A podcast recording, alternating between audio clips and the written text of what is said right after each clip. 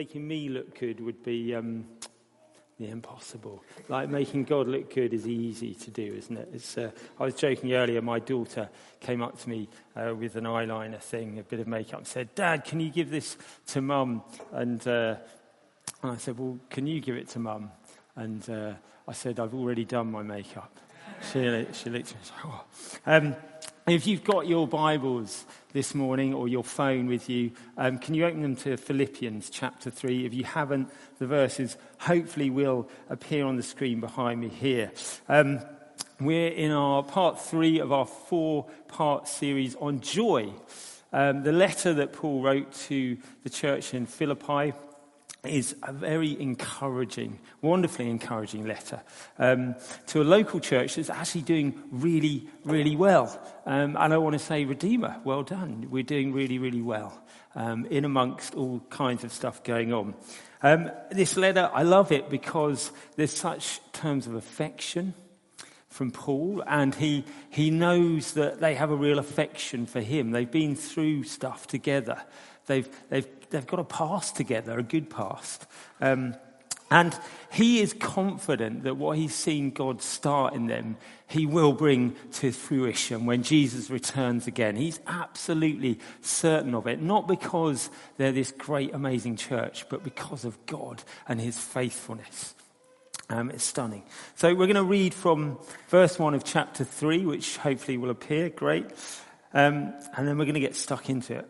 Finally, my brothers and sisters, rejoice in the Lord. To write the same things to you is no trouble to me, and it's safe for you. It's safe for you. There, you know, is a great um, caveat for a preacher, isn't it? I'm going to repeat myself again. It's for your good. Um, I make no apologies if you think, I'm sure Deb's and Hugh said a bit of that the other week. It's good for you. It's good for you. Um, Paul's not unashamed to remind and remind again. Um, and your elders here uh, are not worried about encouraging you and reminding you again. Rejoice in the Lord. So the church in Philippi are doing well, but Paul doesn't write a letter here just going, Do you know what? You're doing great. Just, just keep it up. He's not saying um, it's time to sit on your laurels. Um, he's actually saying, he's encouraging them, he's exhorting them to press on in their faith as they work out life of how to love God and love one another, how they do that. And here in chapter 3 in particular, He's saying the secret of success, of, of working out your life this way as a follower of Christ, is to rejoice in the Lord. Find your joy in Jesus. Like, he's so set on this, he repeats himself again and again and again. Uh, like in chapter 4, verse 4, he says this. He says, again, rejoice in the Lord.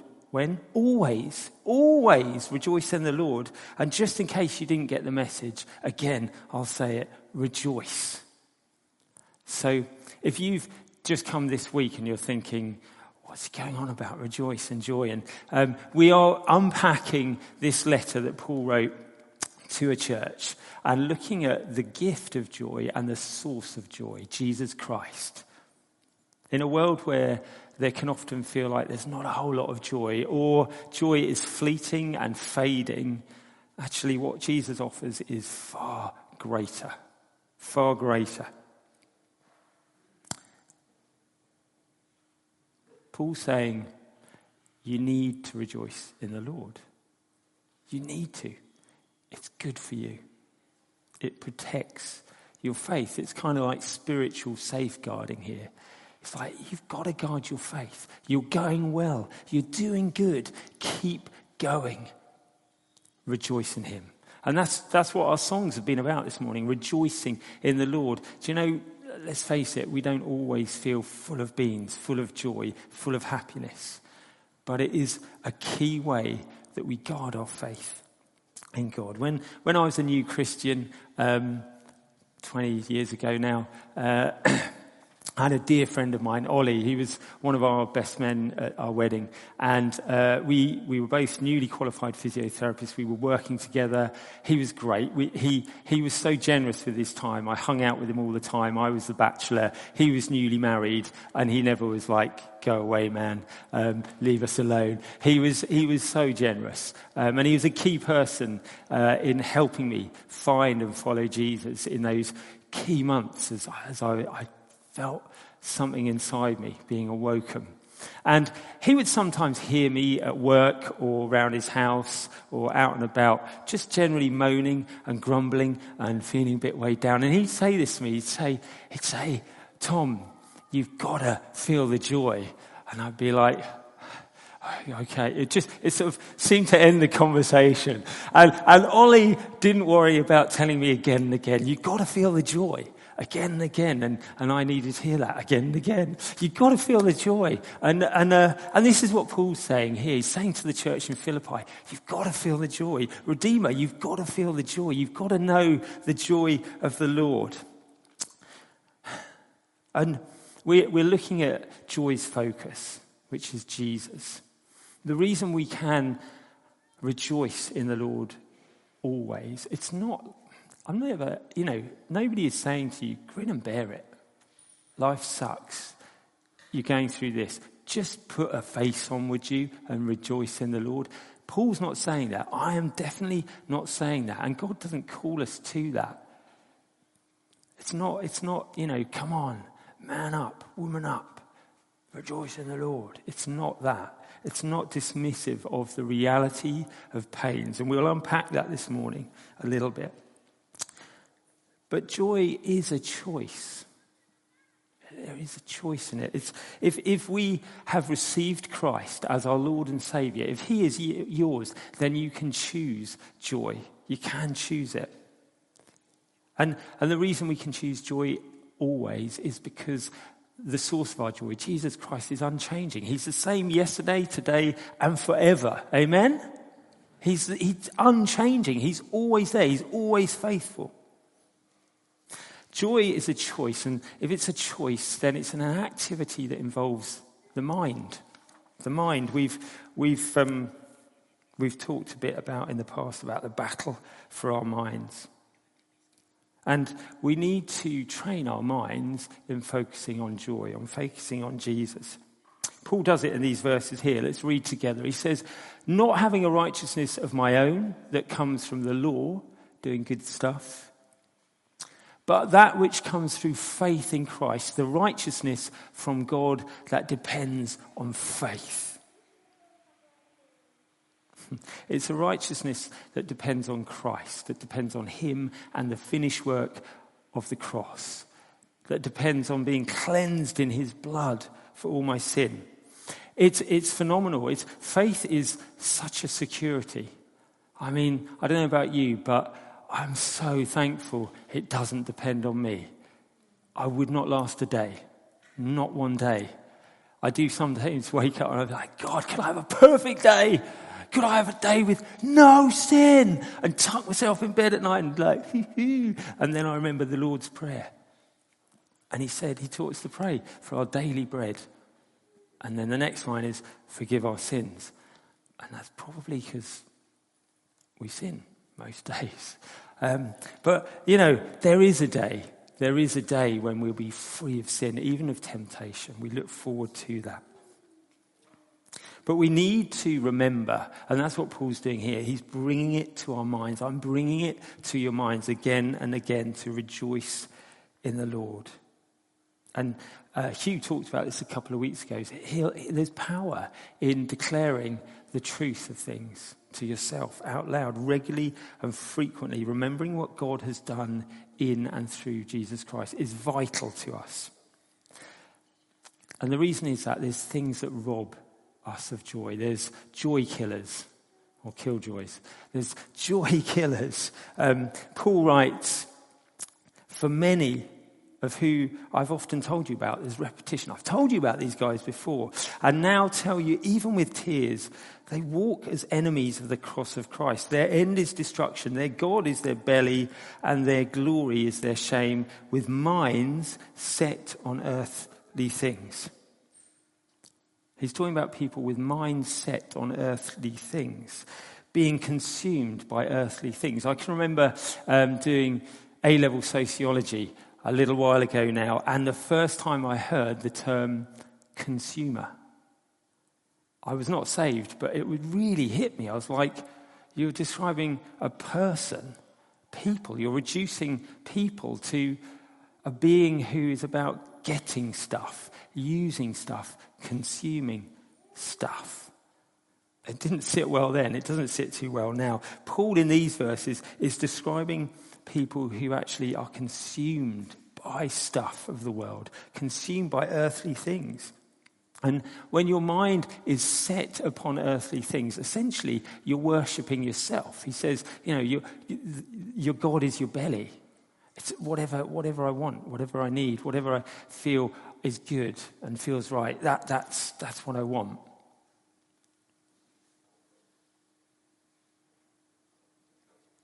It could even be stuff that really shouldn't even be spoken about. The world will glory in its shame. You see that in the news. You see it around us more and more, and, and it's, it's hard to see it. And the reason is they're unaware. They're unaware of the power of the cross of Jesus Christ. They're blind. The Bible talks about people being spiritually blind or spiritually dead in their sin. It's where I was for the first 30 years of my life. It's where you are still now if you're not a follower of Christ, and it is where you were once before you said yes to Him. We need to remind ourselves of the benefits of the cross regularly, frequently, at least daily. It shouldn't be a shock to go, rejoice in the Lord. I'll say it again, always rejoice in the Lord. It'd be like, yeah, I, you know, I do, I do. I think perhaps even on those hardest, toughest days, rejoice in the Lord. Um, I want to say to anyone who is a first time visitor here um, or who doesn't know Jesus as their personal Lord and Saviour, you're very, very welcome. We love having new people here, um, and we're excited that you're here. I believe that God is going to work this morning. I, I believe that He's going to work in our hearts this morning and do a beautiful thing. Whether you've been following Him for decades or whether you're sort of like not too sure, is this real or not? He's going to bless you today. Did you know that to glorify God, we have to desire Him? We have to delight ourselves in Him. Desire. Say desire. Desire. A bit louder. Desire. Anyone feel uncomfortable about that? Most Christians, you say desire, we straight away think, oh man, oh. and we think about sins of the flesh and oh, desire. That's surely that's not a. Oh, what's he doing? He's talking about desire. Tom, cool it down, please.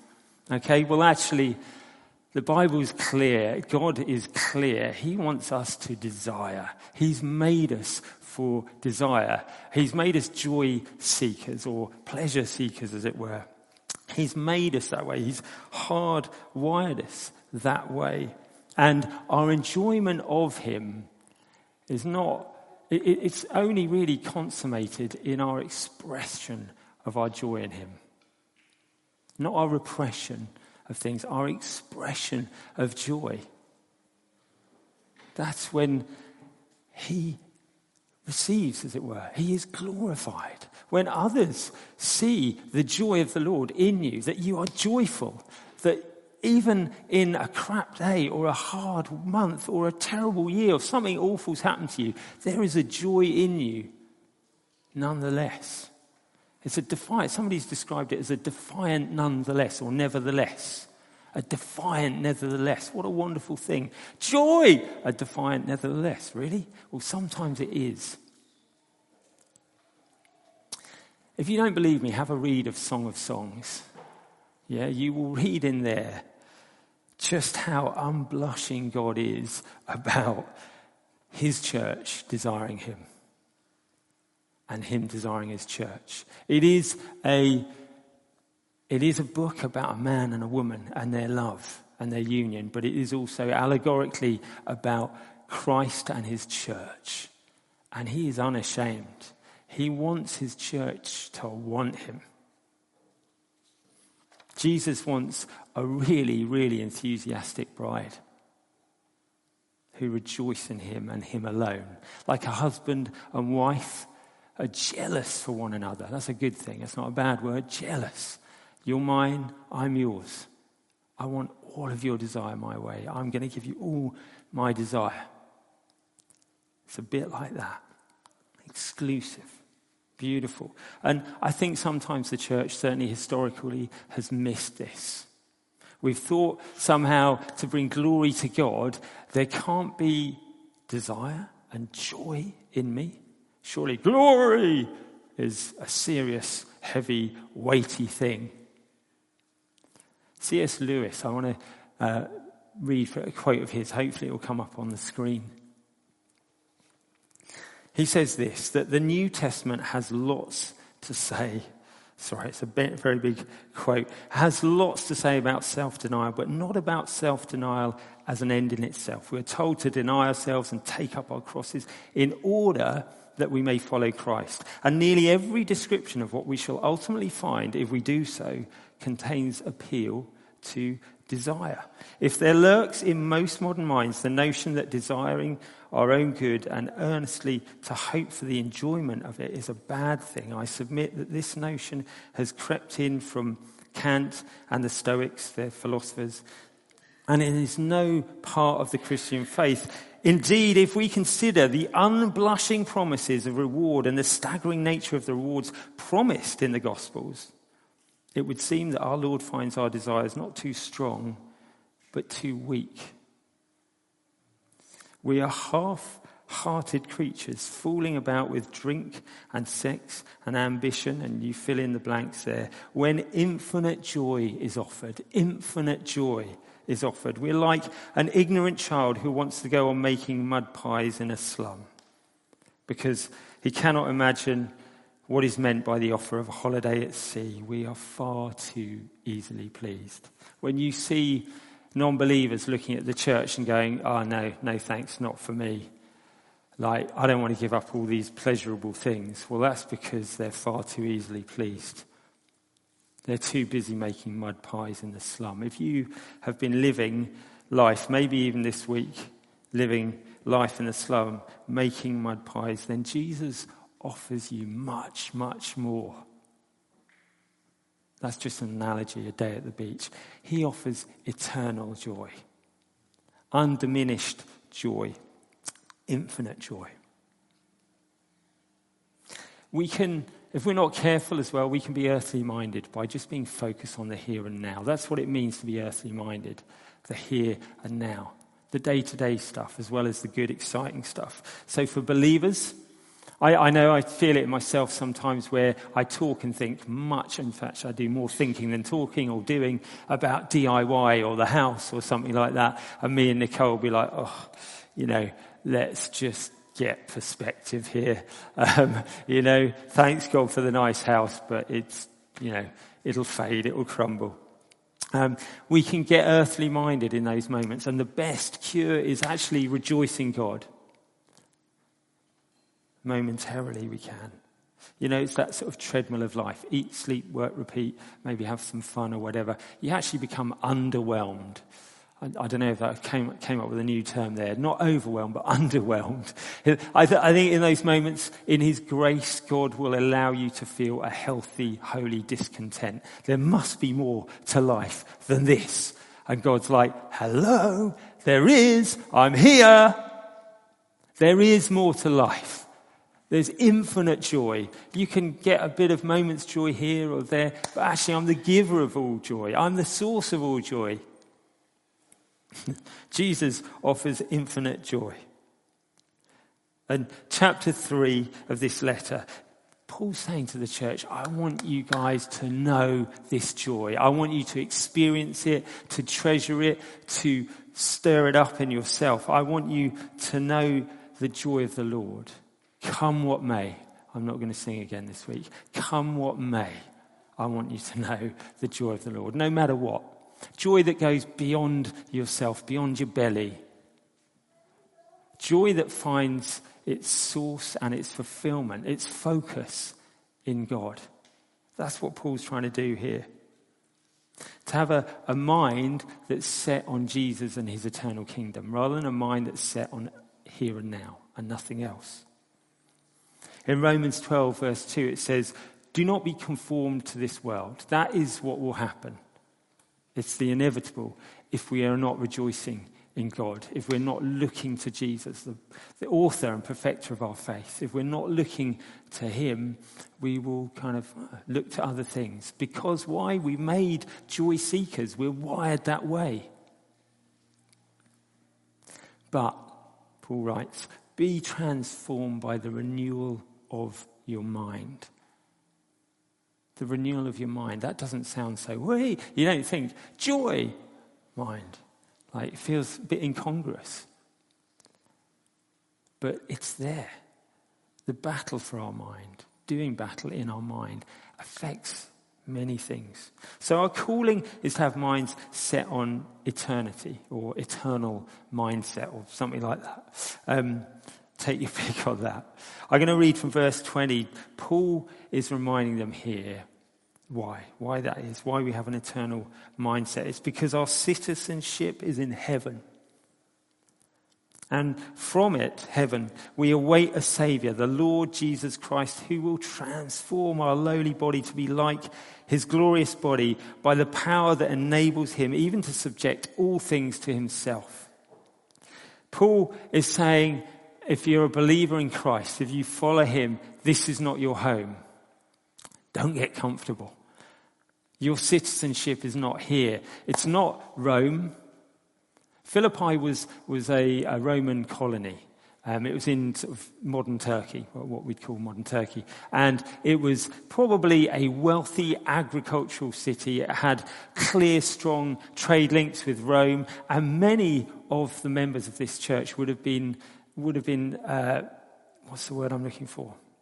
They would have been citizens of Rome. Yeah. Sorry, lost my word there. It's like quick, like. um, they, they, would have had rights and privileges as, as being Romans, Roman citizens. And Paul's not going, oh, isn't that amazing? Isn't that great? He's actually saying, guys, remember, your citizenship isn't in Rome, it's in heaven. Caesar is not your Lord, Jesus is Lord. For us, the Prime Minister, you might be thinking, hallelujah, uh, is not your Lord. Or any worldly authority is not Lord. Jesus Christ is Lord. He's Lord of all, King of kings. Jesus Christ is Lord. Jesus Christ is Lord, and our citizenship is in heaven. We're elsewhere it talks about being seated with Christ in the heavenlies. That's our position. That's where we are going, as it were, in eternity. so, how can we have a mind set on eternity? I hear you ask with bated breath. Well, there's three key ways I want to just um, pull out um, of that, and then we'll, we'll land this. Um, first is that God's seeing God's redemption for our yesterday Secondly, you'll be seeing God's purpose for our day, for our today. And finally, seeing God's plan for our tomorrow. Seeing God's redemption for, for my yesterday. For my yesterday. I'm going to read this. Paul says, but whatever gain I had, I counted as loss for the sake of Christ. Indeed, I count everything as loss because of the surpassing worth of knowing Christ Jesus, my Lord. He's just, previous to these verses, he's been talking about his life before, where he put his confidence in the flesh. You know, he was a good Jew. I was circumcised on the eighth day. I was part of the people of God. I was in the top tribe. I was so zealous for God, and I followed the law to the T. All T's crossed, all dots I. I was a Pharisee. I was pretty good in the eyes of the world, says Paul, not me, says Paul. And yet, when he meets Christ, he gladly says, It's rubbish, it's lost. He says this. He says, if I can find my spot, he says, I, for his sake, for Christ's sake, I have suffered the loss of all things and count them as rubbish in order that I gain Christ and be found in him. He's told, he's told the church of Philippi, don't put any confidence in the flesh. And what he means by that is, as Christians, as followers of Christ, we're not called to put our confidence in who we are, our status, the family we're part of, our relationship, being an elder, Tom. Yeah, I, I get it. Sometimes I have a moment where, like, well, I, am an elder. I'm an elder, aren't I? I'm an, one of God's anointed ones, right? Yeah. And then it's like, really, Tom? Really? you know? Um, Paul, Paul knew this. When you meet Jesus, yeah, when you meet Jesus, one thing he does do is he helps you see your sinful self righteousness. Yeah, that you've been, oh yeah, I've been doing this, I've been doing that, and I'm going great. And, you know, he, he needs to do it to me lots. I need lots of reminders again and again. Like, really, Tom? But celebrating that it's his grace, not me, but his grace out working in me and through me. Hallelujah. Hallelujah. When we meet Jesus, anything that might have seemed gain and anything that might seem like shame can go. Your past. It's the past. You, you might have baggage in your life. You, you probably do. Um, and I don't know all your sin and I don't know all your suffering. I don't know all your past, but God does. Paul was a man who God chose to plant many churches, to oversee churches, and then raise up other elders to oversee those churches. And he was a man who oversaw, before he was saved, before he met Jesus, he oversaw the execution, a murder, an imprisonment of God's people. So if God can forgive him, he can forgive you. Whatever your past is whatever your past is. You can see God's redemption for your yesterday. Are you living in the past? I don't mean like you're into antiques or you like to dress up in Victorian gear. I don't know why that thought sprung to me then.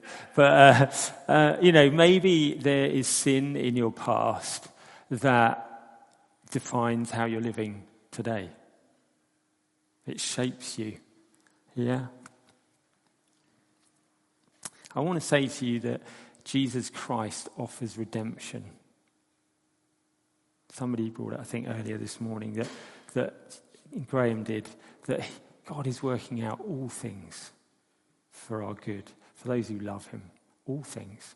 Even my sin, yeah, all things. That's stunning.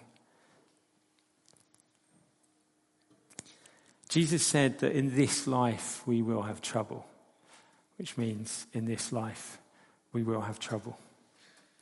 Um, it's not the favourite promise of God, is it? Um, but he said it, so it is the case. But he also said, Take heart, for I've overcome this world. Take heart, I've overcome this world in which you're going to have trouble. Um, in Romans 8, verse 28, it says, We know that for those who love God, all things work together for good. For those who are called according to his purposes, all things. That's a bold statement. Hugh shared a bit two weeks ago about the things that Paul had been through. It's a great default. Like, as a, as a preacher, I'm going to tell you, you know, you've got to rejoice always. Uh, Paul said, I'm convinced of it too. Yeah, I know, though, that many of you, a lot of you, have suffered greatly, are going through suffering. in a way that I've not. So it's not a competition. But if you live, you know, more than a day in this life, you will know suffering. You'll have trouble. But take heart because God will. It's a promise. He will work it for your good in the end. Sometimes there is mystery and we have to live with the why, but if we find, if, if, we, if we can see the purpose in the pain, you know, we stop asking, why, why, why, why did this happen? Why is it like that? Why am I in this situation? I was meant to be, it, it, this was how it's meant to be. Why? Those why questions can fade. They don't just end altogether often. And we can ask what? We can start asking what? What? God, what are you doing here? If you're like me, you probably have to get a long way away from it eventually to look back and go, now I see. Now I see.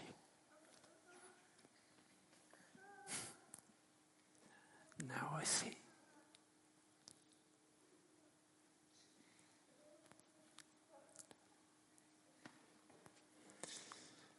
The foresight of hindsight.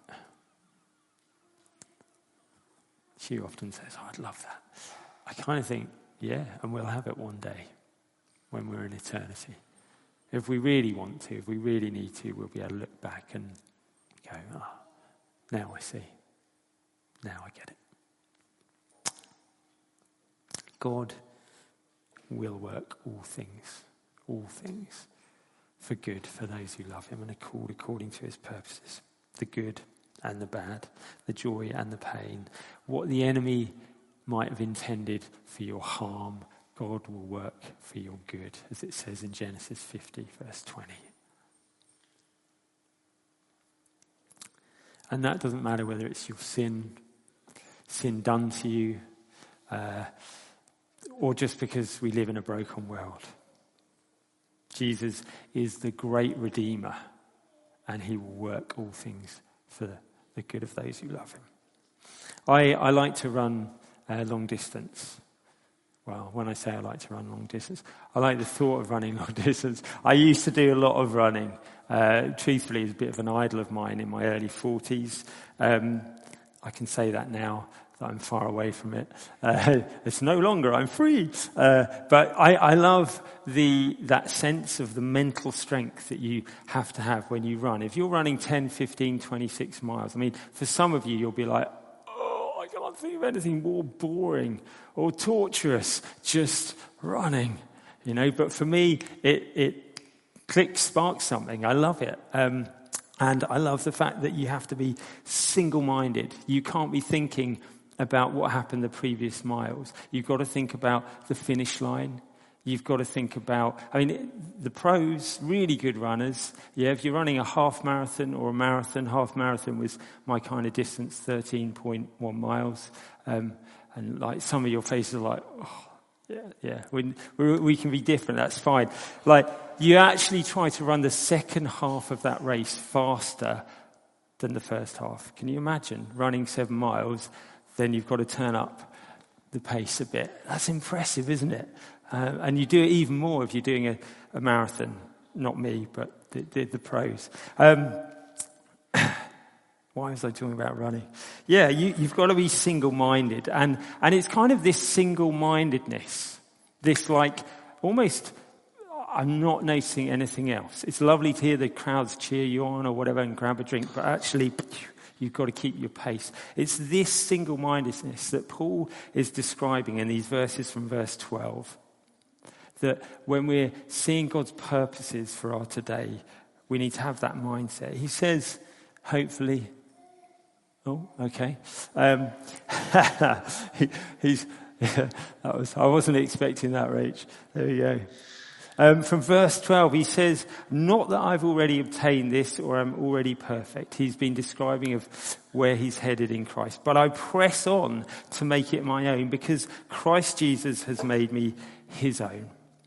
Brothers, I do not consider that I've made it my own, but one thing I do, forgetting what lies behind and straining forward to what lies ahead, I press on toward the goal for the prize of the upward call of God in Christ Jesus. And let those who are mature think this way, and if in anything else you think otherwise, God will reveal it also to you. Only let us hold true to what we have attained. Life is short. It's only taken me the first 50 years to realize that. Um, and uh, I was, I'm what I'd call perhaps a slow developer. Maybe that's why I like long, long distance running. I'll eventually get into it. Um, I only got saved at the age of 30. Hallelujah. Um, but life is short. And uh, before I was saved, I had a very much an attitude and a mindset of like, well, as long as I've got a bit of money, I know I'll always be all right. I had a pretty comfortable, easy, and privileged, really, uh, upbringing. And, I, and, my confidence was in the flesh. I didn't kind of, I wouldn't have processed it that way. But really, I was like, I'm all right. I can get on with most people. I've got a head on my shoulders. I can run a bit. I'm not too ugly. Um, should be able to get a good job, you know. And, and I didn't have any direction. I didn't have any strong sense of purpose or identity. I was quite happy just ending up where I ended up, as long as it was nice and comfortable and easy. Um, and then God decided to take me for himself. Life is short. Um, and God has a plan and a purpose for each and every one of his children. It says in Ephesians 2, verse 10, this isn't up on the screen. For we are God's workmanship, created in Christ Jesus for good works, which God prepared beforehand that we should walk in them. If you're a follower of Christ, then our Father in heaven has a purpose for you today and in the future. Um, in my last year studying physiotherapy, um, I went to visit a friend in Oxford and I went to the church in St. Ebbe's. Um, good, it was a good church. I, I guess it's still a good church. Um, and there was a guy, I forget really what he was speaking about, but it kind of blew my mind at the time. I would say I was not following Christ. I was kind of, I think you're real. I think this is real. Are you real, Jesus? That's kind of where I was, you know. Um, and, and this guy spoke and he said, you know, if you, if you feel ready to, you can ask God what he wants you to do and he will show you. And something was lit in me. Yeah. I mean, I, I, did I have faith?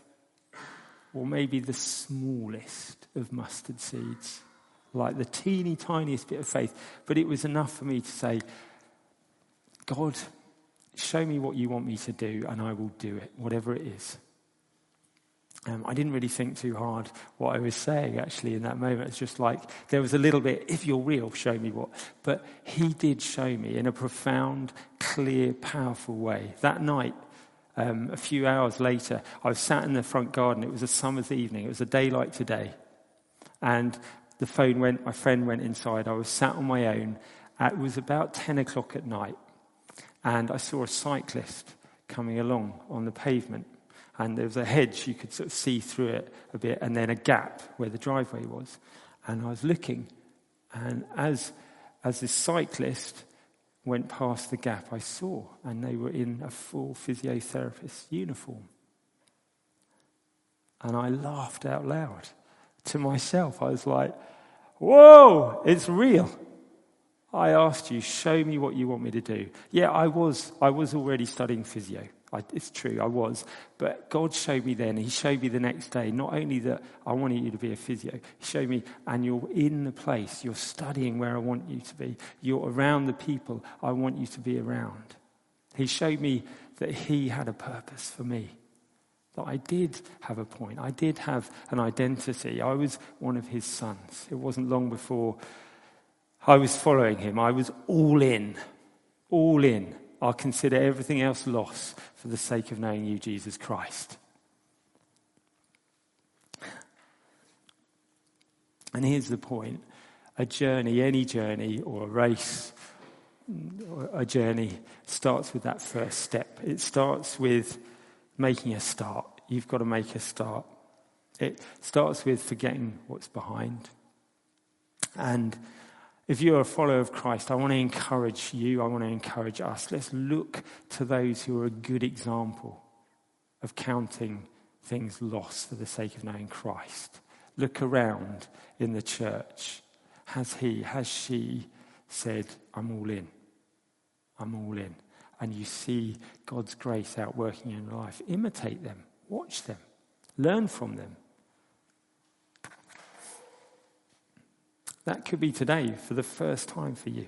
You could ask, like I did years ago, you could say, Jesus, whatever it is you want me to do, show me and I'll do it.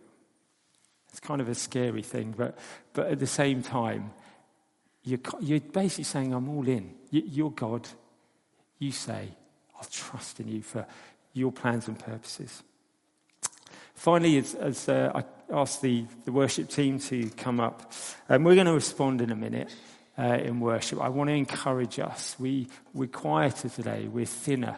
Um, half the church is, is in uh, Ireland at a wedding. Um, if you knew Kate, by the way, she was part of us uh, early days here at Redeemer. I want to encourage you pray for them. Kate and Andrew getting married today.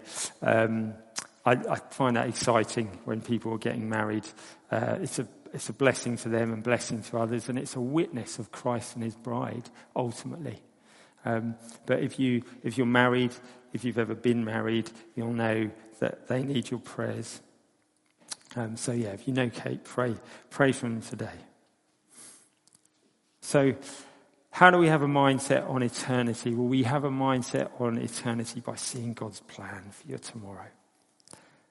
We are citizens of heaven. That's where our citizenship is. Our ultimate destiny is to be united with Christ perfectly, forever. That's God's plan for your tomorrow, if you're His. And He calls us to endure until He calls us home or until He returns, whichever comes sooner. We live this day in the light of that day when, in the twinkling of an eye, we'll be made like Him. Our lowly bodies will be made like His resurrected and glorified body. There'll be no pain, there'll be no suffering, there'll be no sin, there'll be no temptation, there'll be no death of any sort. There'll just be infinite joy. Infinite joy. And some days you just need to know that's coming. That's coming. Jesus made a promise. He, he said that anyone or whoever lives for the here and now, who has a mindset on earthly things, will end up losing it. But he said, anyone who's willing to lose their life for his sake, to suffer loss gladly, there's sacrifice. If you're not a follower of Christ, I would be a bit of a scumbag to dupe you and say, come on, it's just joy all the way here. Because the reality is, Jesus says, pick up your cross and follow me. There is sacrifice. Absolutely. But I want us to remember, Redeemer Church, never forget that Jesus, who is the author and the perfecter of our faith, yours and mine. He's the focus of our joy, He's the source of our joy. He endured the cross for the joy that was set before Him, the other way round. For the joy that was set before Him, He endured the cross. He endured for joy. And He calls you and me to endure with joy. Not uh, through gritted teeth, but knowing that we can have joy now and that joy forever, forever awaits us. Forever. Let's stand um, and I just.